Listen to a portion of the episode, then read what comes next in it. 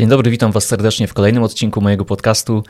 Mamy styczeń, dwa tysiące dwudziesty czwarty rok i ci z Was, którzy są z moimi treściami od początku, wiedzą, co to oznacza. Ci z Was, którzy dołączyliście niedawno, to warto, żebyście wiedzieli, że raz w roku, minimum raz w roku spotykam się z Anią Adamiak, z którą rozmawiamy o różnych biznesowych kwestiach. A ponieważ teraz inicjatywa, która mi towarzyszy, to frameworki myślenia, to pomyślimy o postawach liderskich, które mogą pomagać w dwa tysiące dwudziestym czwartym roku. Nim to nastąpi, cześć Ania. Cześć Maciek, dziękuję za zaproszenie już czwarty raz w styczniu, więc tak dla mnie fajnie było, bo czwarty, czwarty styczeń pod rząd i od samego początku. Tak, w tym roku będziemy rozmawiać o postawach liderskich. Dla mnie to jest temat bardzo, bardzo ważny, bardzo ciekawy i bardzo się cieszę, że możemy dzisiaj wspólnie porozmawiać o tym, jakie postawy u liderów będą ważne, istotne w roku dwa tysiące dwudziestym czwartym. No to pięknie. Zanim się w to zanurzymy, dla tych z moich słuchaczy, słuchaczek, którzy wcześniej nie mieli z Tobą do czynienia, Ania, za co płacą Ci firmy, Twoi klienci? Jakbyś mogła coś powiedzieć o sobie na dzień dobry? To myślę, że za co klienci mi najbardziej lubią płacić, to za działanie, za wprawianie tematów w ruch, otwieranie, bo ja jestem często tym elementem, który jest w inicjacji różnego rodzaju projektów i za syntetyzowanie różnych dział i działów, różnych sfer w jednym wspólnym mianowniku. Jako konsultant zajmuję się trzema obszarami. Pierwszy z nich to jest ludzie i procesy. Drugi to transformacja cyfrowa, szczególnie w obszarze tworzenia dedykowanego oprogramowania. A trzeci to innowacje i zarządzanie zmianą, różnego rodzaju działania R and D. No i też jesteś certyfikowaną trenerką frisa.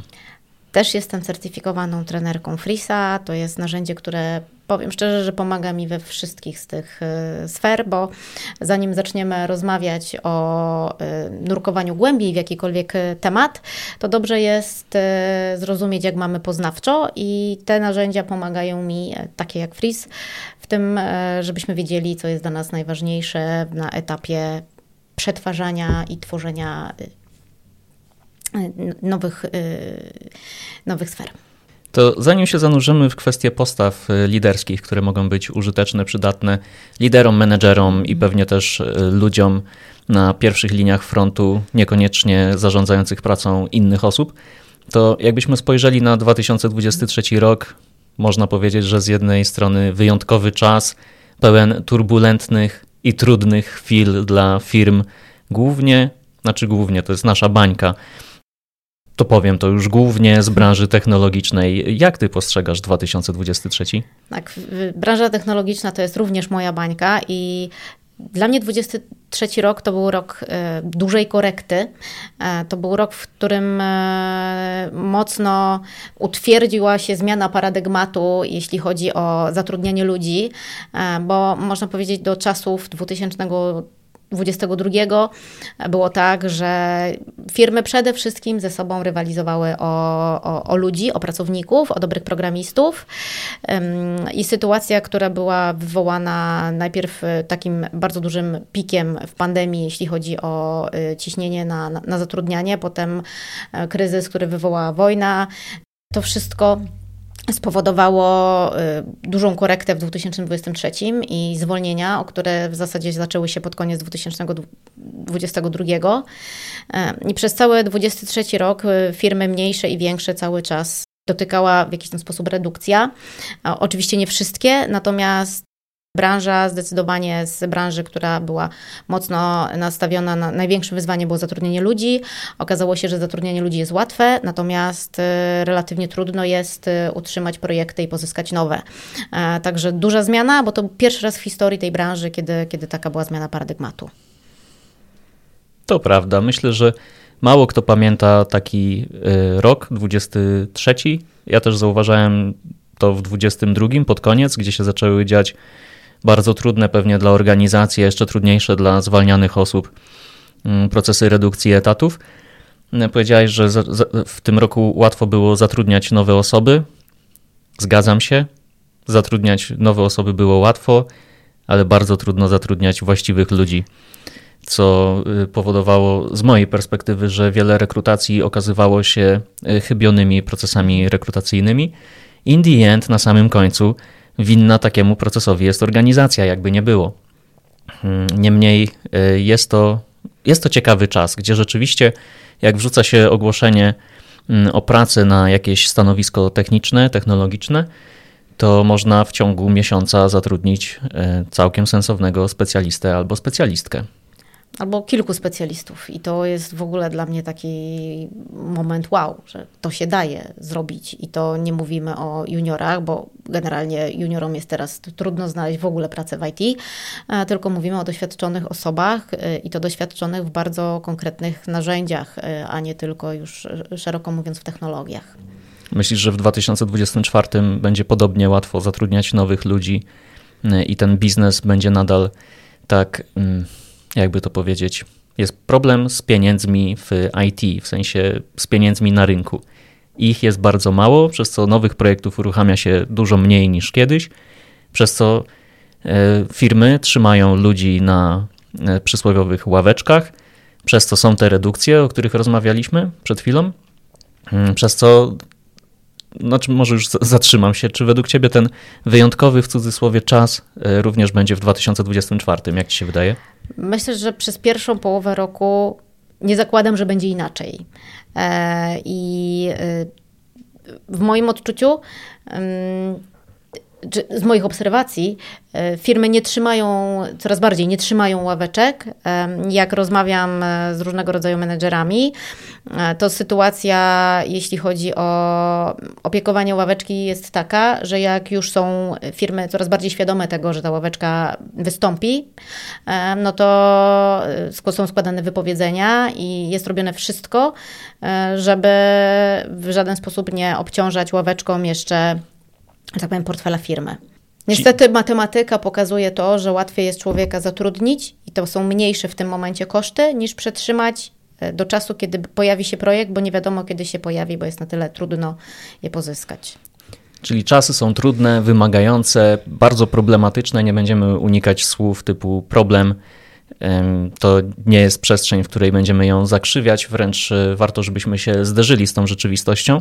I właśnie w kontekście tych różnych problemów, które nadchodzą, które już są i trawią menedżerów zajmujących się bardzo wieloma sferami, bo są różnego rodzaju badania, raporty, które mówią o tym, że po pandemii, kiedy ludzie wyszli na pracę zdalną w modele rozproszone, to na początku menedżerowie obawiali się, co będą robić.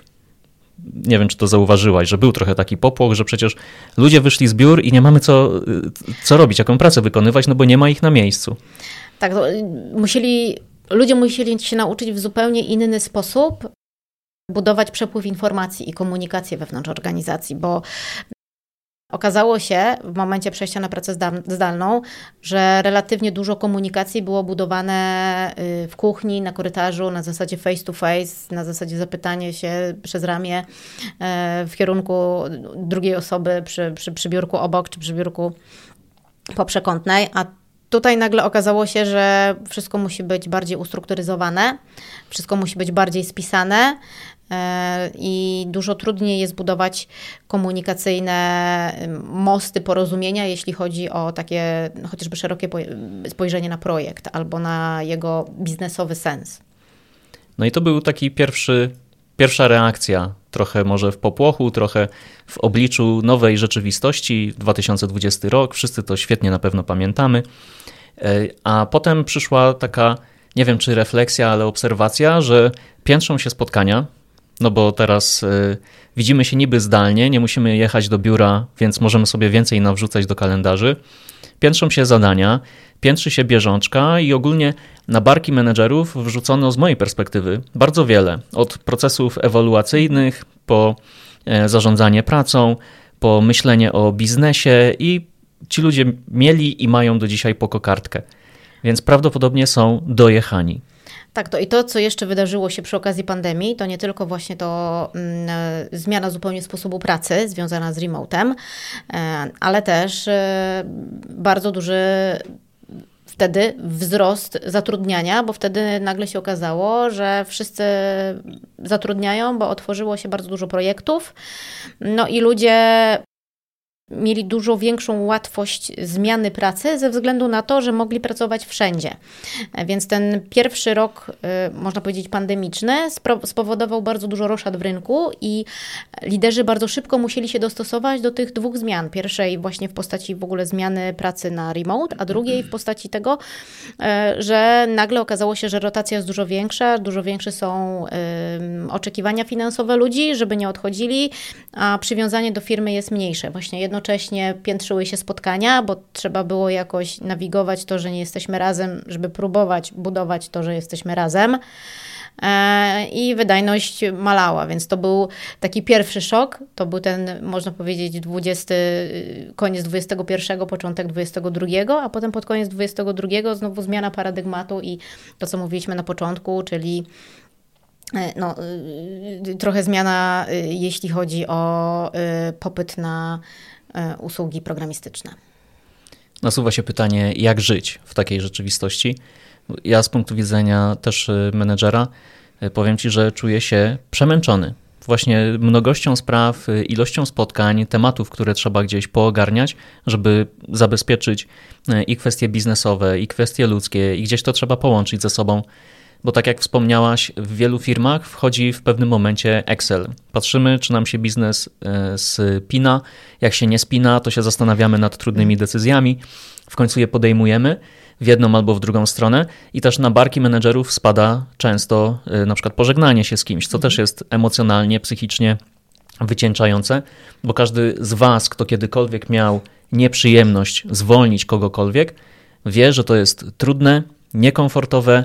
I ja do dzisiaj pamiętam moje pierwsze zwolnienie, w sensie nie, że ja zostałem zwolniony, tylko jak musiałem dokonać tej, tej czynności, wykonać to zadanie, no to do dzisiaj to gdzieś we mnie siedzi i zawsze się zastanawiam, co mogłem wtedy zrobić lepiej i gdzieś patrzę na to z tej perspektywy, kiedy mam do wykonania podobne zadanie, jak mogę podejść do tego tematu, żeby ten człowiek, który usłyszy tą informację i ja, żebyśmy w, mia- w miarę z tego wyszli. Że pierwsza rzecz, jaką wydaje mi się taki menedżer może zrobić, to to, żeby pomyśleć, że robi to dla dobra firmy. Po prostu i dla dobra innych ludzi, bo w dużej mierze zwolnienia nie są... Oczywiście w przypadku, kiedy mamy ławeczki i mamy, zwalniamy ludzi, bo nie ma dla nich projektów, to, to jest jedna sytuacja i prawdopodobnie wtedy jest łatwiej niż w sytuacji, w której musimy zwolnić człowieka, dlatego że negatywnie wpływa na zespół albo są jakieś problemy komunikacyjne, no ale w takiej sytuacji przede wszystkim trzeba wyjść z tego założenia, że no, musimy to zrobić, firma to nie rodzina, firma to drużyna, robimy to dla dobra drużyny. Wszyscy na tym skorzystają. A druga rzecz w sumie, do której chciałabym nawiązać, to to, że powiedziałeś, że w pewnym momencie wkracza Excel. Wydaje mi się, że właśnie ten dwa tysiące dwudziesty trzeci rok to był taki rok, w którym wkroczył Excel do I T, bo wcześniej było tak, przynajmniej te piętnaście lat, które ja I T polskiego kojarzę, że jechaliśmy, że tak powiem, wóz pakujemy, jedziemy i nie, nie patrzymy trochę na cyferki. Niestety tak było w wielu firmach, w których miałam doświadczenie, tak było, bo po prostu jechaliśmy tak szybko, że nie musieliśmy, nie było to pierwszym priorytetem, zazwyczaj pierwszym priorytetem, najważniejszym priorytetem był wzrost. Teraz to się zmieniło i w świecie I T y, finanse stały się bardziej namacalnie ważne i zaczęły dotyczyć bardziej wszystkich firm i świadomość finansów. Dla ludzi z innych branż może to wydawać się w tym momencie abstrakcyjne, co mówimy, y, natomiast ten dwudziesty trzeci rok tak to pokazał dla branży. Koniec El Dorado. Koniec, ko- koniec, Prawdziwe koniec. życie. Ko- koniec owocowych czwartków i kawiorowych wtorków. Koniec z myśleniem, że firmy I T utrzymują się z energii wszechświata. To w takim razie otwórzmy jedną z tych pierwszych postaw, o których chcieliśmy mhm. dzisiaj porozmawiać.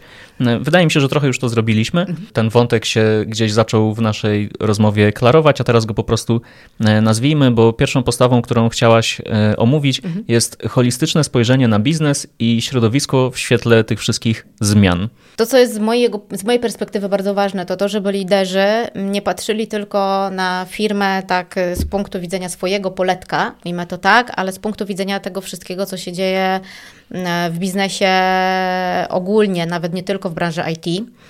Natomiast w biznesie, w biznesie ogólnie Jak się przygotowywałam do, do tego tematu wczoraj, to y, przypomniało mi się takie, taki cytat z y, byłego C E O y, Nokii, y, kiedy to Nokia sprzedawała się do, y, do Microsoftu y, i C E O, naprawdę pogrążony w smutku, stwierdził, że we didn't do anything wrong, but somehow we lost. Nie zrobiliśmy nic źle, bo, ale jak, w jakiś sposób przegraliśmy. Y, bo y, nie, nie zrobili nic źle, natomiast nie oglądali się wystarczająco mocno, co się dzieje w świecie, co się dzieje w branży.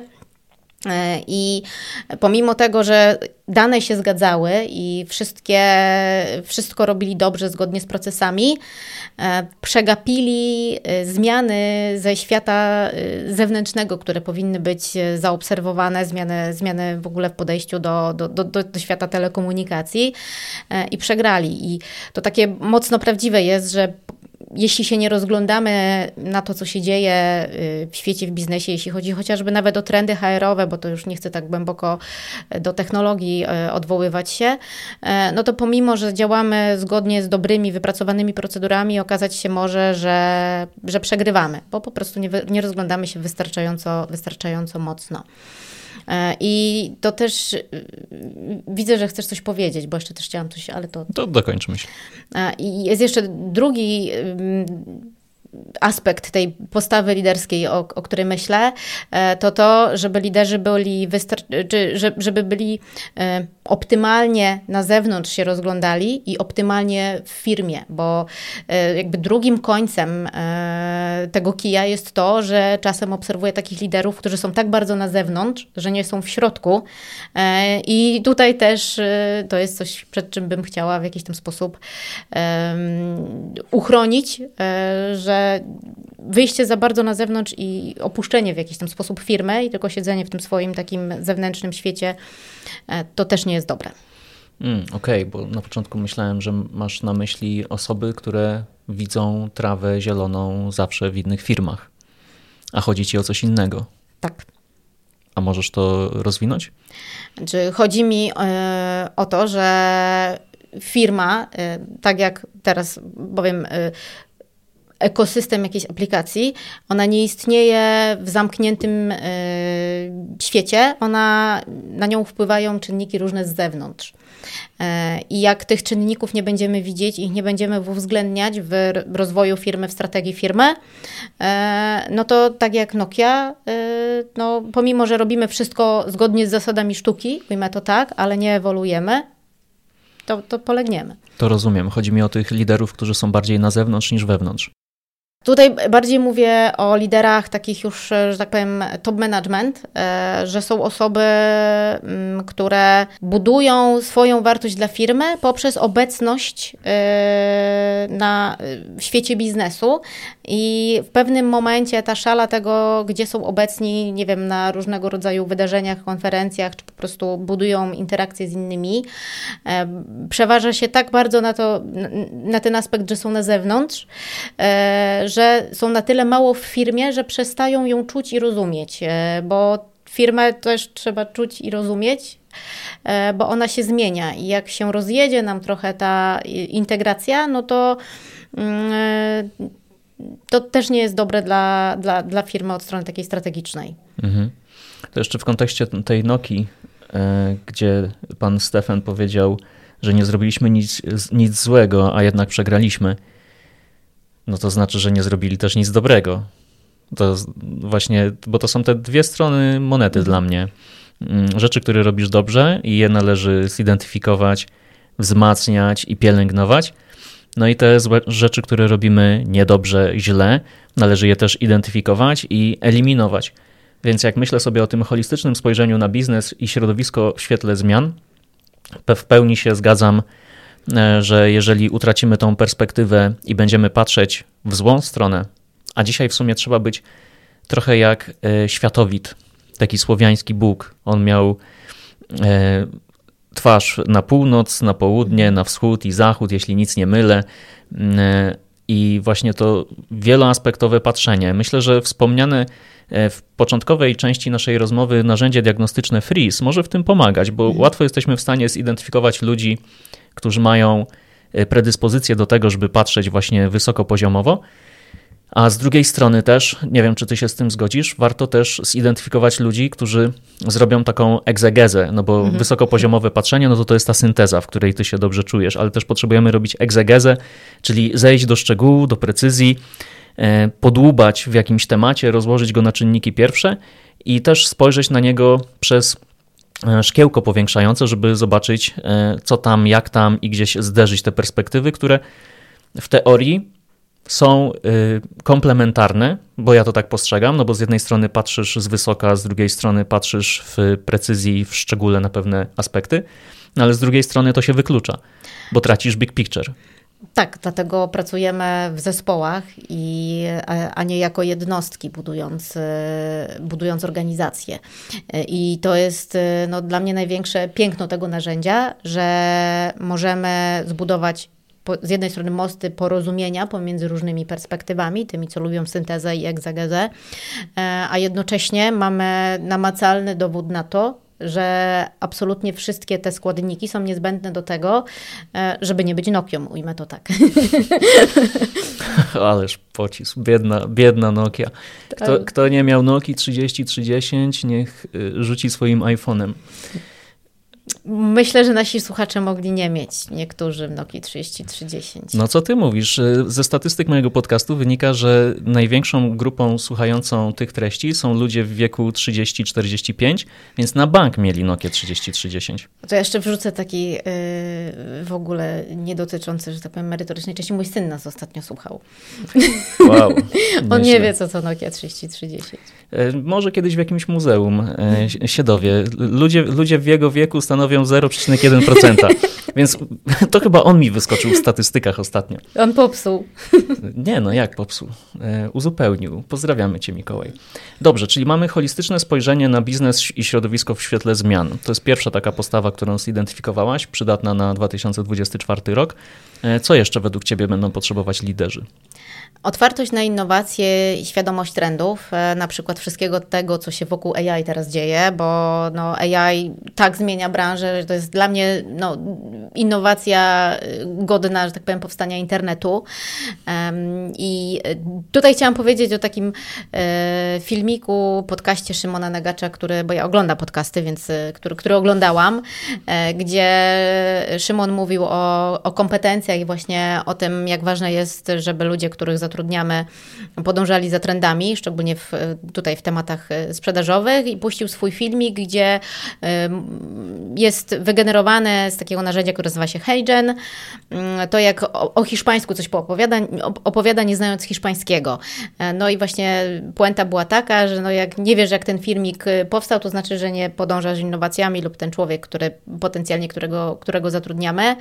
No i to też we mnie tak mocno wybrzmiało to, jak bardzo ważnym jest nie to, co umiemy teraz, tylko jak szybko się umiemy uczyć i jak bardzo jesteśmy otwarci na, na zmiany i świadomi tego, co się dzieje, dzieje, dzieje w świecie. I ta świadomość trendów, no teraz szczególnie w kontekście, w kontekście A I jest niezbędna do tego, szczególnie dla liderów, żeby byli w stanie te innowacje, które no teraz no, radykalne innowacje się pojawiają w zasadzie z dnia na dzień, byli w stanie wdrożyć w swoich zespołach i yy, wydajnie korzystać z tych możliwości, które, które daje nam technologia.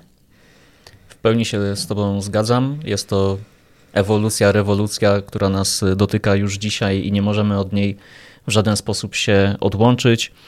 Yy, I tak sobie myślę, przypominam sobie różne postawy liderskie wyłączające chęć uczenia się takich rozwiązań.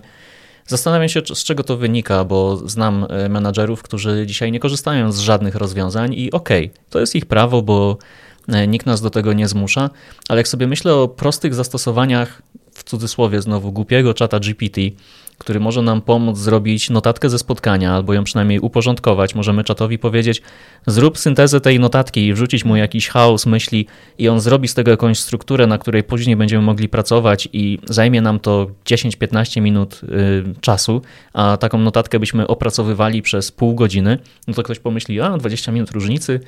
Ale jak mamy takich pięć notatek do zrobienia w tygodniu, no to to już jest ponad półtorej godziny. dwadzieścia minut różnicy to jest kosmos. Znaczy dla mnie dwadzieścia minut to jest wow, tak dużo. Ogromnie dużo i HeyGen to jest jedno rozwiązanie i pewnie jak ten podcast się opublikuje, to powstaną dwa inne podobne do tego. Dzisiaj HeyGen jest na jakiejś fali, no bo wiele osób o, o, mówi o tym narzędziu i można je sobie samemu przetestować. Trochę te awatary są takie przerażające. Jest to ta taka dolina Uncanny valley. Jest, taki, jest takie powiedzenie, taka, taki termin, który mówi właśnie o takiej dolinie osobliwości, że niby widzimy człowieka, ale coś tutaj tak, tak nie gra.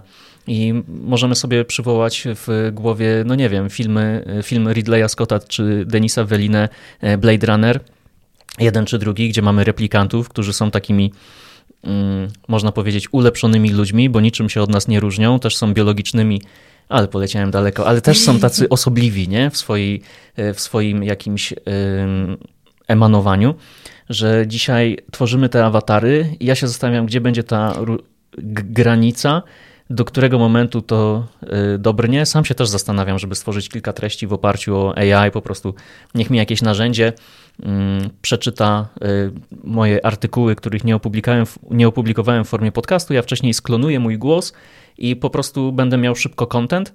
I tak sobie myślę, że nawet jak robimy demo dla klienta i to nas paraliżuje, żeby opowiedzieć klientowi na żywo, co robi ta aplikacja. To nie wiem, czy ktoś wpadł już na taki pomysł, żeby sklonować swój głos, napisać jakiś prosty skrypt, dołożyć do tego filmik wideo i wysłać do klienta głos czytany przez jakiś model językowy, żeby klient dokładnie wiedział, co robi dana aplikacja. Tworzenie onboardingów dzisiaj wydaje się super proste. Strach mnie ogarnia, gdy myślę o aktorach dubbingują, dubbingujących głosy w grach czy w animacjach. I bycie poza tymi trendami, a w zasadzie można być poza, ale otwartość jest czymś innym niż poza, nie? Bo zawsze to, czy, możesz wejść. Czym innym jest bycie poza trendami albo w jakiś tam sposób się niezgadzanie z nimi, a czym innym brak świadomości tego, co się dzieje. I jeśli mamy świadomość narzędzi i twierdzimy, że ja wolę wyprodukować coś bez użycia A I, bo będzie to mimo wszystko dla mnie szybciej, bo ja po prostu potrzebuję bardzo wypunktowanej syntezy, nic więcej i tutaj narzędzie mi nie jest w stanie pomóc, bo to muszę, nie wiem, z żywym człowiekiem przegadać i lecieć, to jest okej. Okay. Natomiast czym innym jest to, że ktoś coś robi, że tak powiem, tak samo jak pięć lat temu i nie ma zupełnie świadomości, że może to zrobić inaczej i nie podejmuje sam wyboru, jakie rozwiązanie wybiera. No najlepsze jest to, że my, będąc w bańce firm technologicznych, znamy firmy, które reprezentują tę postawę, że coś sobie ukonstytuowały jakiś czas temu, mm. nie wiem czy pięć, nie? Bo to jest pięć lat temu to jest ogromna, to tak jak ty mówiłaś, że dwadzieścia minut wow, wow, wow, to ja mówię pięć lat temu to jest wow, wow, wow, wow, nie? Masakra. Więc tak, to niepodążanie za trendami, to trochę się to łączy z tym holistycznym patrzeniem na ten zmieniający się świat, no bo okej, okay, z jednej strony okalamy świat w dużej perspektywie, z wysoka i szeroko, i wracamy do tej egzegezy, czyli trzeba wyłapać te newralgiczne punkty i dzisiaj się możemy zastanowić, czy świadomość trendów sztucznej, sztucznej inteligencji sprawi, że programiści będą mniej potrzebni? Myślę, że tak, ale będą potrzebni inaczej, to znaczy będą potrzebni bardziej analitycy. No i właśnie to jest to zastanawianie się, jak dalej nam się pewne w branży ułożą podejścia do tworzenia aplikacji czy do budowania systemów, jakiego rodzaju kompetencje będą absolutnie istotne w przypadku człowieka, czyli na przykład, nie wiem, punkt styku pomiędzy technologią a biznesem i zrozumienie głęboko tego, jakie realizować cele ma aplikacja, a kody to już będzie można, że tak to ujmę, automatycznie wypluć. Być może tak, być może inaczej. To, to są jakieś tam moje założenia. Natomiast a propos właśnie tego, że ludzie w bańce technologicznej mogą nie mieć świadomości tych zmian, no to właśnie ostatnio w rozmowie z C E O i z jednej z firm technologicznych mówię, hej, a, a wasi programiści to używają Copilota? Tak w jakiś bardziej zorganizowany sposób? No w zorganizowany to nie, to na pewno nie, to wiem, ale czy używają tak w ogóle, to nie wiem, więc to też jeszcze pokazuje, jak bardzo to jest temat nowy i jak bardzo to jest temat taki niezaopiekowany od strony chociażby procesowej. To jest jeszcze dopiero początek. A no pewnie. To jeszcze w kontekście tej postawy bycia otwartym na innowacje. Ja sobie myślę w tym kontekście, a w zasadzie wracam myślami do pewnego futurologa, który już się wielokrotnie pojawiał na łamach mojego podcastu, Alvin Toffler, świętej pamięci. To był człowiek, który tam w latach siedemdziesiątych przewidywał na przykład, jak będzie wyglądała wojna w, na początku dwudziestego pierwszego wieku i niewiele się pomylił w swoich futurologicznych przewidywaniach i wróżeniu z fusów. No i on powiedział kiedyś, że analfabetami przyszłości nie będą ludzie, którzy nie będą potrafili pisać czy czytać, tylko będą nimi ludzie, którzy nie będą potrafili się uczyć. I wydaje mi się, że bardzo ważne jest, czy to w dwa tysiące dwudziestym czwartym, czy w dwa tysiące dwudziestym piątym w zasadzie będzie z każdym rokiem wzrastać ta postawa, jej istotność, to, żeby uczyć się nowych rzeczy, oduczać się starych i uczyć się na nowo. I dochodzi tutaj kwestia reskillingu, upskillingu, czyli reskilling. Dzisiaj zajmujemy się na przykład, jesteśmy specjalistami w tworzeniu kodu, a jutro jesteśmy specjalistami, tak jak powiedziałaś, w analizowaniu i w projektowaniu mechanizmów sztucznej inteligencji, gdzie te dwa światy potrafią się ze sobą Płynnie, płynnie połączyć.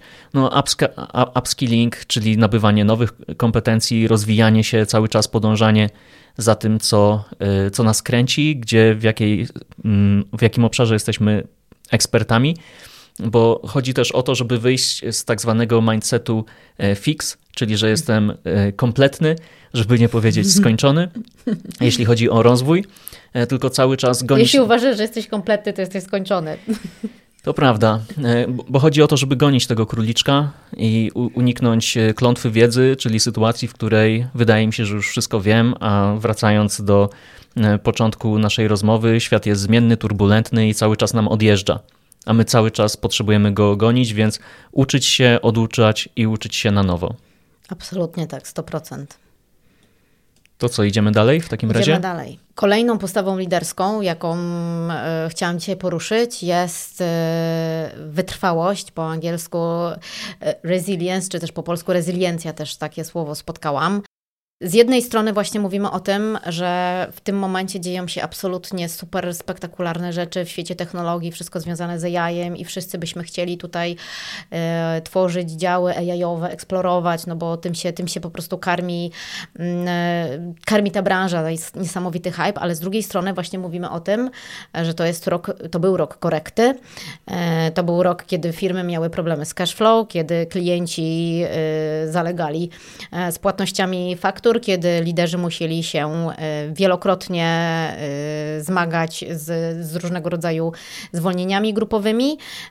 No i bardzo ważnym jest, żeby zbudować w sobie taką wytrwałą postawę, czy też kultywować w sobie, dbać o to, żeby umieć nawigować z jednej strony te zmiany technologiczne, a z drugiej strony tą taką prawdziwą rzeczywistość, jak to ujęliśmy. El Dorado się skończyło i po tych piętnastu latach w branży El Dorado, czy tam kilkunastu, nagła, nagła zmiana na taką twardą biznesową rzeczywistość wymaga od liderów dużo wytrwałości i wymaga od liderów no przede wszystkim takiego zanurzenia się właśnie głębiej w liczby, myślenia bardziej strategicznego i przewidywania bardziej w, w przyszłość, jakie będą trendy i jak współpracować z klientami, jak układać współpracę z ludźmi, żeby firma była, żeby była firma bezpieczna. Także wytrwałość, super ważna postawa. Masz pomysł, jak nad tym pracować? W sensie, jeśli ktoś już jest wytrwały, no to fajnie, nie? W sensie fajnie. Ma połowę pracy wykonanej, bo druga połowa to to utrzymać. Szczególnie w kontekście tego, że być może nadchodzi dużo trudniejszy czas niż ten, który przeżyliśmy w tym roku. Myślę, że warto pracować nad tym z innymi liderami i zawsze moje doświadczenia były takie, że jeżeli my mamy jakiś problem i wiemy, że inne firmy mają jakiś problem, to warto wspólnie usiąść do jednego stołu, żeby porozmawiać po pierwsze o tym, wszyscy obserwujemy pewien problem i to nie jest problem, który dotyczy mnie, tylko on dotyczy po prostu branży. Wszyscy mamy jakieś rozwiązania na, na to, jak do tego problemu można podejść. budowanie takiego wspólnego, można powiedzieć, huba kompetencji, czy też wymiany myśli pomiędzy, pomiędzy liderami, niekoniecznie po prostu zamykanie się tylko i wyłącznie własnej skorupce problemu. Bo wyjście trochę z tej samotności lidera na rzecz kolaboracji z innymi nad wspólnym problemem, to już jest samo to uświadomienie, że nie tylko ja mam ten problem, jest już dużo, bardzo budujące, jeśli chodzi o, yy, o wzmocnienie wytrzymałości takiej biznesowej. Czyli trochę tutaj nam wychodzi taka jeszcze inna postawa na zasadzie właśnie dążenia do jakiejś wspólnoty, otaczania mhm. się ludźmi, którzy mogą mieć te same problemy albo już je przerobili i być może mają jakieś rozwiązania i to gdzieś może budować naszą wytrwałość i dawać nam tą, nam tą otuchę, że nie jestem z tym sam, ktoś sobie z tym poradził i być może ja też sobie poradzę. Taka trochę nadzieja. Nadzieja. Nadzieja umiera zawsze ostatnia. Bo to jest, wydaje mi się, trudne. Jako postawa jak najbardziej ją akceptuję. Bycie wytrwałym, rezylientnym, odpornym na to, co się dzieje w tym czasie i w tej rzeczywistości, która nas otacza, bo cały czas mamy jakieś strzały z boku, ciągle nas coś dociska i to nie tylko w pracy, bo też kwestie związane z życiem prywatnym, zdrowiem psychicznym, które od czasów pandemii boryka się chyba z jeszcze większymi trudnościami niż kiedykolwiek, a przynajmniej zaczęliśmy to mierzyć i się nad tym w ogóle zastanawiać, bo właśnie ta wytrwałość, rezyliencja mnie się kojarzy z bezpieczeństwem psychicznym, i z, właśnie z wszelkiego rodzaju postawami, które będą ją budować, to budować, czyli to bezpieczeństwo psychiczne. I tak sobie właśnie myśląc na to pytanie, które sam zadałem, bo wiem, że ono nie jest proste w odpowiedzi, jak to budować, gdzieś myślę, że warto zacząć od tego, żeby się dowiedzieć czegoś o sobie. Czyli na przykład przebadać się frisem albo R M P, czyli risem i dowiedzieć się, co nas albo napędza, albo jak lubimy pracować, a przede wszystkim dowiedzieć się, czego nie lubimy, bo to wydaje mi się jest często game changerem, żeby mhm. dowiedzieć się, co niszczy moją wytrwałość, co sprawia, że nie jestem wytrwały, co sprawia, że nie jestem odporny, tylko staję się kruchy i wrażliwy i za przeproszeniem byle co mnie uruchamia. Tak, co spala nas, nas, nasz cukier i jednocześnie to daje nam odpowiedź na, na to, w jaki sposób obejść, sprotezować ten problem, bo jeśli się okaże, że na przykład no, nie lubimy wykonywać w jakiś tam sposób powtarzalnych zadań, to możemy znaleźć osobę w zespole, która te zadania lubi wykonywać. Dla niej to jest super, że może mieć wyspecyfikowane zadanie i w nim w cudzysłowie sobie dubać. Samo, ta sama świadomość mega, mega wzmacnia, że ze mną jest wszystko okej, ja mam tak po prostu poznawczo, albo to mnie motywuje. Mhm. Czyli na samoświadomości budować swoją odporność. No dobrze, czy tutaj jeszcze coś mamy do dodania w takim razie w kontekście tej postawy wytrwałości?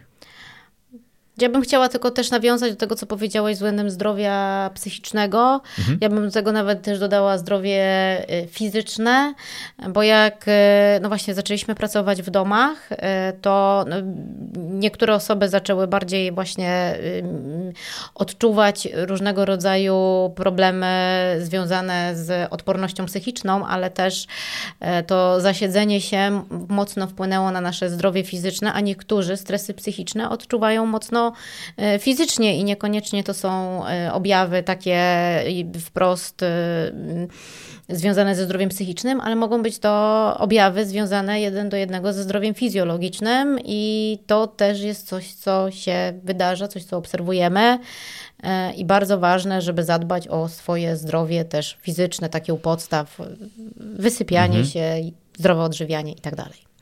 sto procent. Jak skończymy to nagranie, to jak będziesz wracać do domu, to mnie zawozisz pod swój dom i zamierzam dzisiaj wykręcić dziesięć tysięcy kroków. Ostatnio mam też taką korbę, żeby dużo czytać, au, czytać, tak, czytać audiobooków. To myślę, że już się tak przyjęło i, i to mi gdzieś pomaga właśnie w utrzymaniu tego nawyku. Ale tak sobie pomyślałem też, bo ten mój wywód służy temu, żebym zbudował myśl, czy jak powiemy ludziom, uwaga, bo to będzie podkręcona piłka, przygotuj się.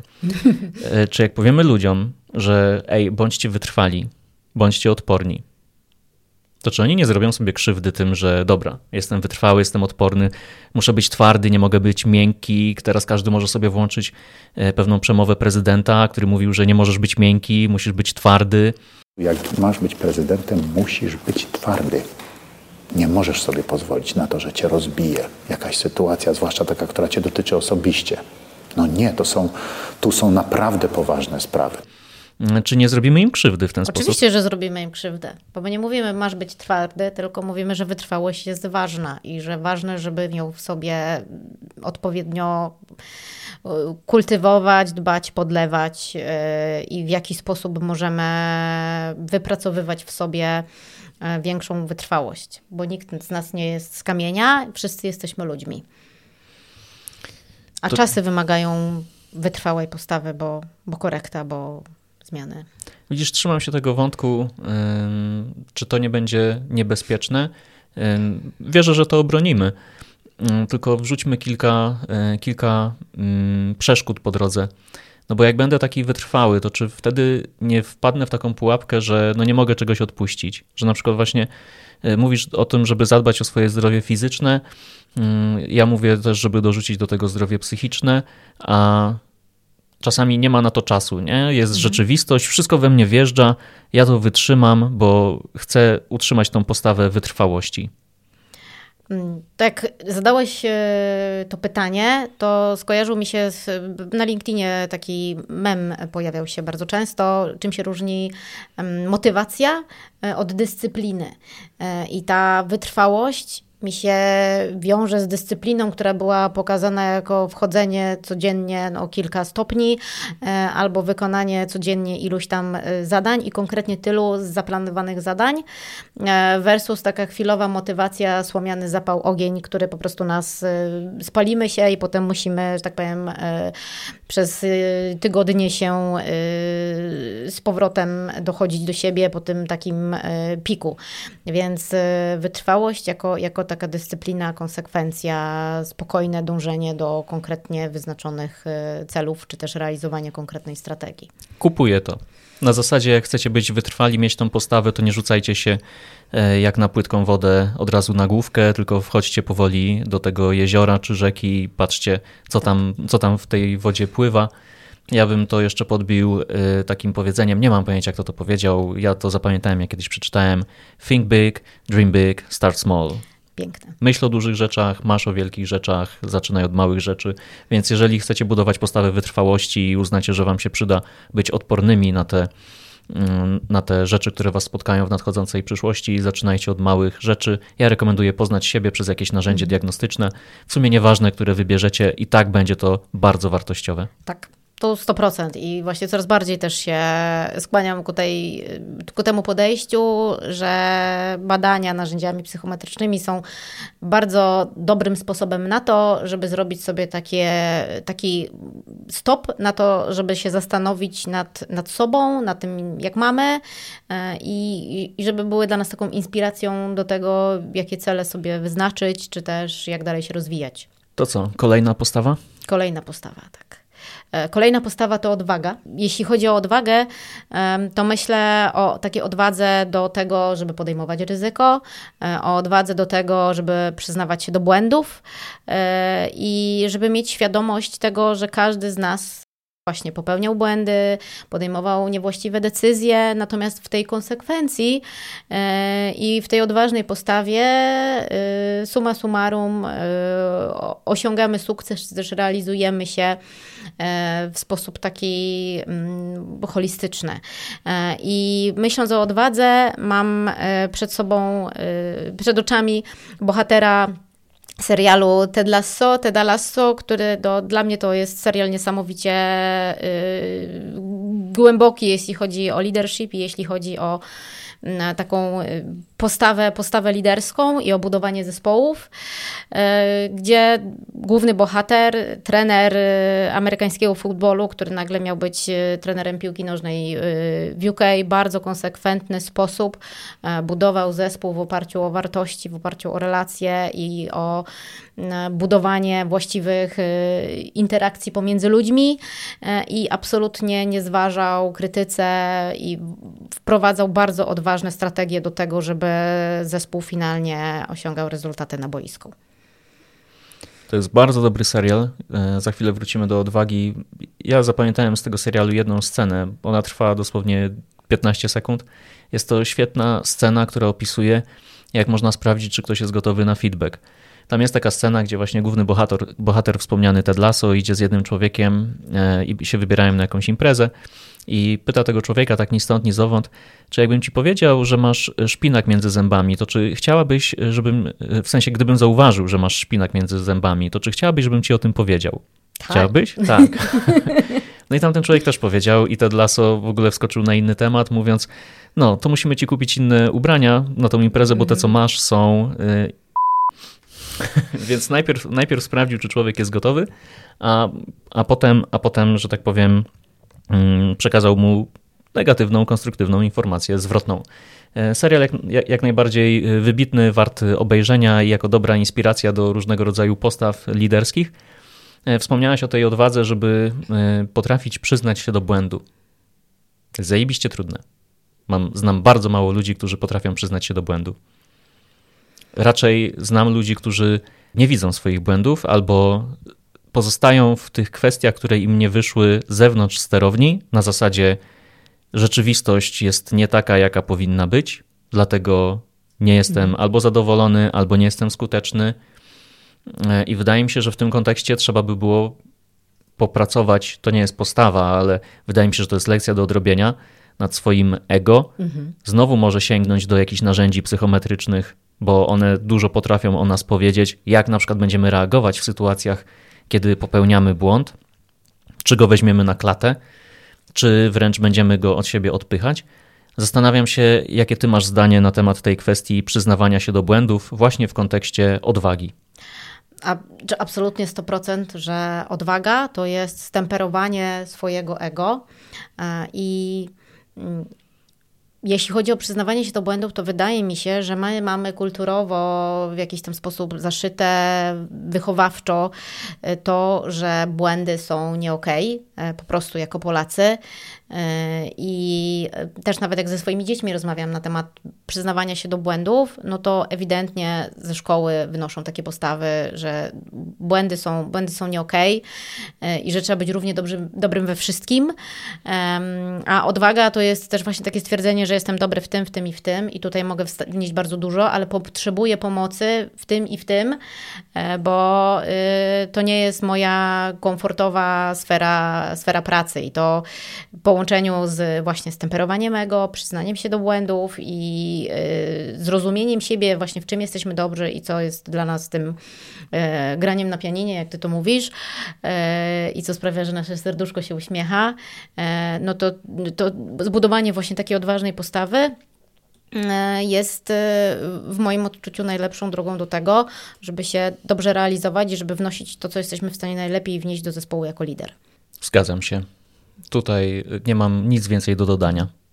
Mamy to? Tak. Myśląc o tym temacie, ty zaproponowałaś swoje postawy, ja też się pochyliłem nad kilkoma kwestiami, które mnie gdzieś zaprzątały głowę i chciałbym tutaj przywołać przynajmniej jedną, może dwie, które, które, które sam zidentyfikowałem. Zacznę od tej, której mnie bardzo brakuje, od liderów, menedżerów, a brakuje mi takiego dzisiaj przedsiębiorczego podejścia. No bo znowu, to już piąty albo dziesiąty raz już mówię, że mamy czasy trudne, turbulentne, wszystko się zmienia i żyjemy też w takim kraju, no bo Polska, Polacy, gdzie mamy mm, zabetonowane myślenie o tym, że potrzebujemy pracować na etacie i dla mnie to jest okej. Okay. Jeżeli ktoś chce pracować na etacie, w porządku. W branży I T bardzo wiele osób prowadzi jednoosobowe działalności gospodarcze, no bo rozliczenia B dwa B są z jednej strony korzystniejsze, z drugiej strony może dla kogoś to jest wygodniejsze. Nie wchodzimy tutaj w szczegóły. A to, co mi bardzo, to czego mi bardzo brakuje od liderów, to w sumie niezależnie, czy są zatrudnieni na etacie, czy zatrudnieni, zatrudnieni na zasadzie własnej działalności gospodarczej, bo i tak ma to znamiona etatu. I tak tra- czują się, jakby byli na etacie. Jeszcze jeśli firma dorzuca coś takiego jak ileś tam dni, e, za które ci zapłacimy, nawet jak nie świadczysz usług, to oczywiście nikt tego nie nazywa urlopem, a przynajmniej nikt rozsądny, bo nie może być znamion pracy, e, więc ci ludzie i tak się czują jak na etacie. I to, co już puenta, bo gadam i gadam, puenta jest taka, brakuje mi takiego przedsiębiorczego myślenia o tym, co robimy, jak robimy, i sprowadzę to do prostego przykładu, takiego totalnego klasyka. Być może wiele osób westchnie na zasadzie, a już milion razy to sam przerabiałem albo przerabiałam. Robimy spotkanie, nie? I na tym spotkaniu jest pięć osób, spotkanie trwa godzinę w kalendarzu i ludzie myślą, że ono rzeczywiście trwa godzinę. Nie? No ale z punktu widzenia ono trwa pięć godzin, bo jest pięć osób. pięć razy jedna godzina, no to prosty, prosty rachunek. Jeżeli ktoś ma w sobie to przedsiębiorcze podejście, myślenie, to będzie rozpatrywał takie spotkania na zasadzie, ok, tu jest pięć osób, to jest jedna godzina, ale tak naprawdę to jest pięć godzin. Więc inwestujemy pięć godzin naszego wspólnego czasu, kilkaset złotych, może nawet tysięcy, w zależności od od tego, kto jest na tym spotkaniu, w to, żeby wbić na jakiegoś, na jakiegoś Zooma, Meetsa i porozmawiać na jakiś temat, a być może można byłoby go załatwić mailem. Oczywiście są tematy, które należy spotkać się, porozmawiać. Brakuje mi tylko tego podejścia, że robimy trochę biznes. To, co na początku mhm. mówiłem, nie? Że koniec myślenia o tym, że firmy utrzymują się z energii wszechświata. To, co ty zauważyłaś, że Excel dzisiaj staje się bardzo istotny. To zauważam bardzo mało takich li- postaw wśród liderów, którzy myślą biznesowo i zastanawiają się, jak nasze nieprzedsiębiorcze podejście wpłynie na organizację, typu trudna sprawa. Ktoś yy, albo rozwala zespół, albo nie dowozi wyników i już wielokrotnie rozmawialiśmy i nie ma żadnej poprawy, no to y, żyjemy w takim przekonaniu, że dajmy jeszcze drugą, trzecią mhm. szansę, nawet jak zespół cierpi, klient cierpi, projekt siedemnastą cierpi. siedemnastą Bo to jest ten trudny moment zwolnienia. Ludzie po prostu unikają go jak ognia, zwalniania ludzi. Pomimo, iż cały zespół się wykrwawia, to my robimy wszystko, żeby trochę odsunąć od siebie ten moment zwolnienia. To jest to, co mówiłeś. Nie chciałbym, żeby to też zabrzmiało, że przedsiębiorcy to są strasznie jacyś ludzie, którzy jak, jak coś idzie nie tak, to od razu zwolnią ci człowieka. Chodzi mi o to, że potrzeba według mnie mhm. takiego biznesowego podejścia. No nie wiem, nawet przegląd tego, za co płacimy w firmie, czy powinniśmy za to płacić.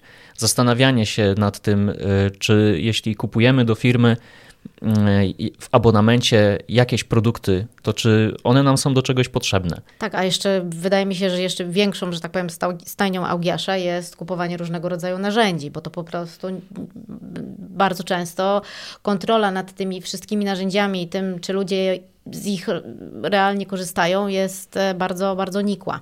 A jeszcze nawiązując do tego pięciogodzinnego spotkania, właśnie jak jest pięć, przepraszam, pięciogodzinnego spotkania w pięciu osobach, bo już pięcioma godzinami myślę, no to czy rzeczywiście te pięć osób tam było potrzebne i dlaczego to jest to konkretne pięć osób, bo w pięć osób ciężko jest roboczo przegadać coś, bo jak jest spotkanie jakieś, gdzie trzeba coś ogłosić, no to okej, okay, to jest większa liczba, ale pięć przy roboczym to tak dwie można założyć, że nie będą w tym czasie nic robić, albo no, będą robić sobie inne, inne, inne rzeczy, jeśli tak, to chociaż dobrze. W sensie, że jeżeli to są pracowe. No i też druga sprawa, właśnie większość spotkań prawdopodobnie można byłoby przegadać asynchronicznie i tutaj wchodzi teraz zastanowienie się też, jaki jest realny cel tego spotkania.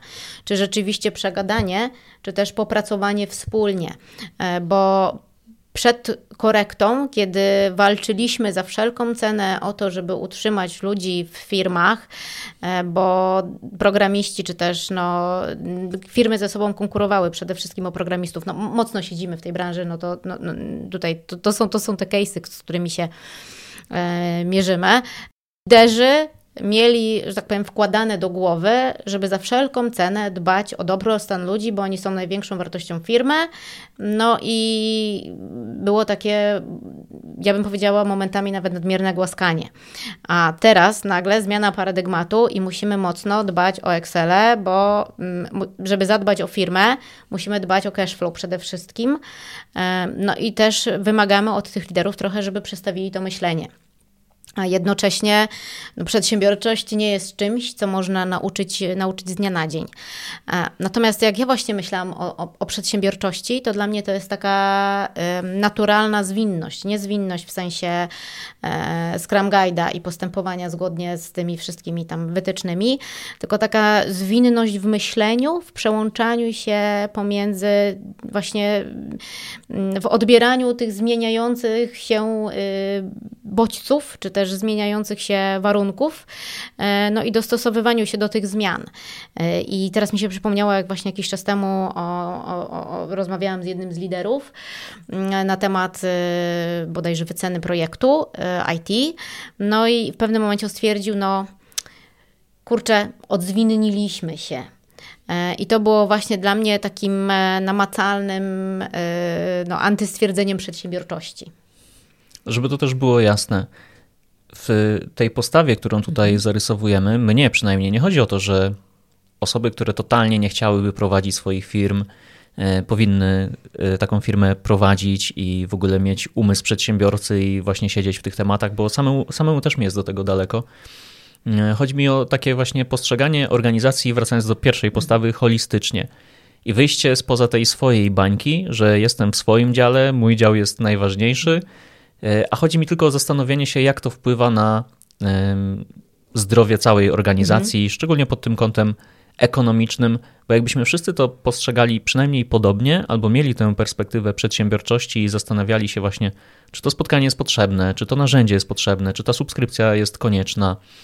Myślę, że moglibyśmy na przykład inwestować te pieniądze w integrację, w dobrą zabawę, w rozwój ludzi, bo to, co też warto, myślę, podkreślić w kontekście tej postawy dotyczącej ciągłego uczenia się, to jeżeli firma do tej pory nie stwarzała żadnej przestrzeni do uczenia się, do rozwoju, to jest to praca domowa do odrobienia dla organizacji, no bo dzisiaj najgorszą rzeczą według mnie, jaką możemy zrobić, to uniemożliwić ludziom rozwój w czasach, w których trzeba się rozwijać, bo one nam cały czas, jak już to dzisiaj wielokrotnie padło, odjeżdżają.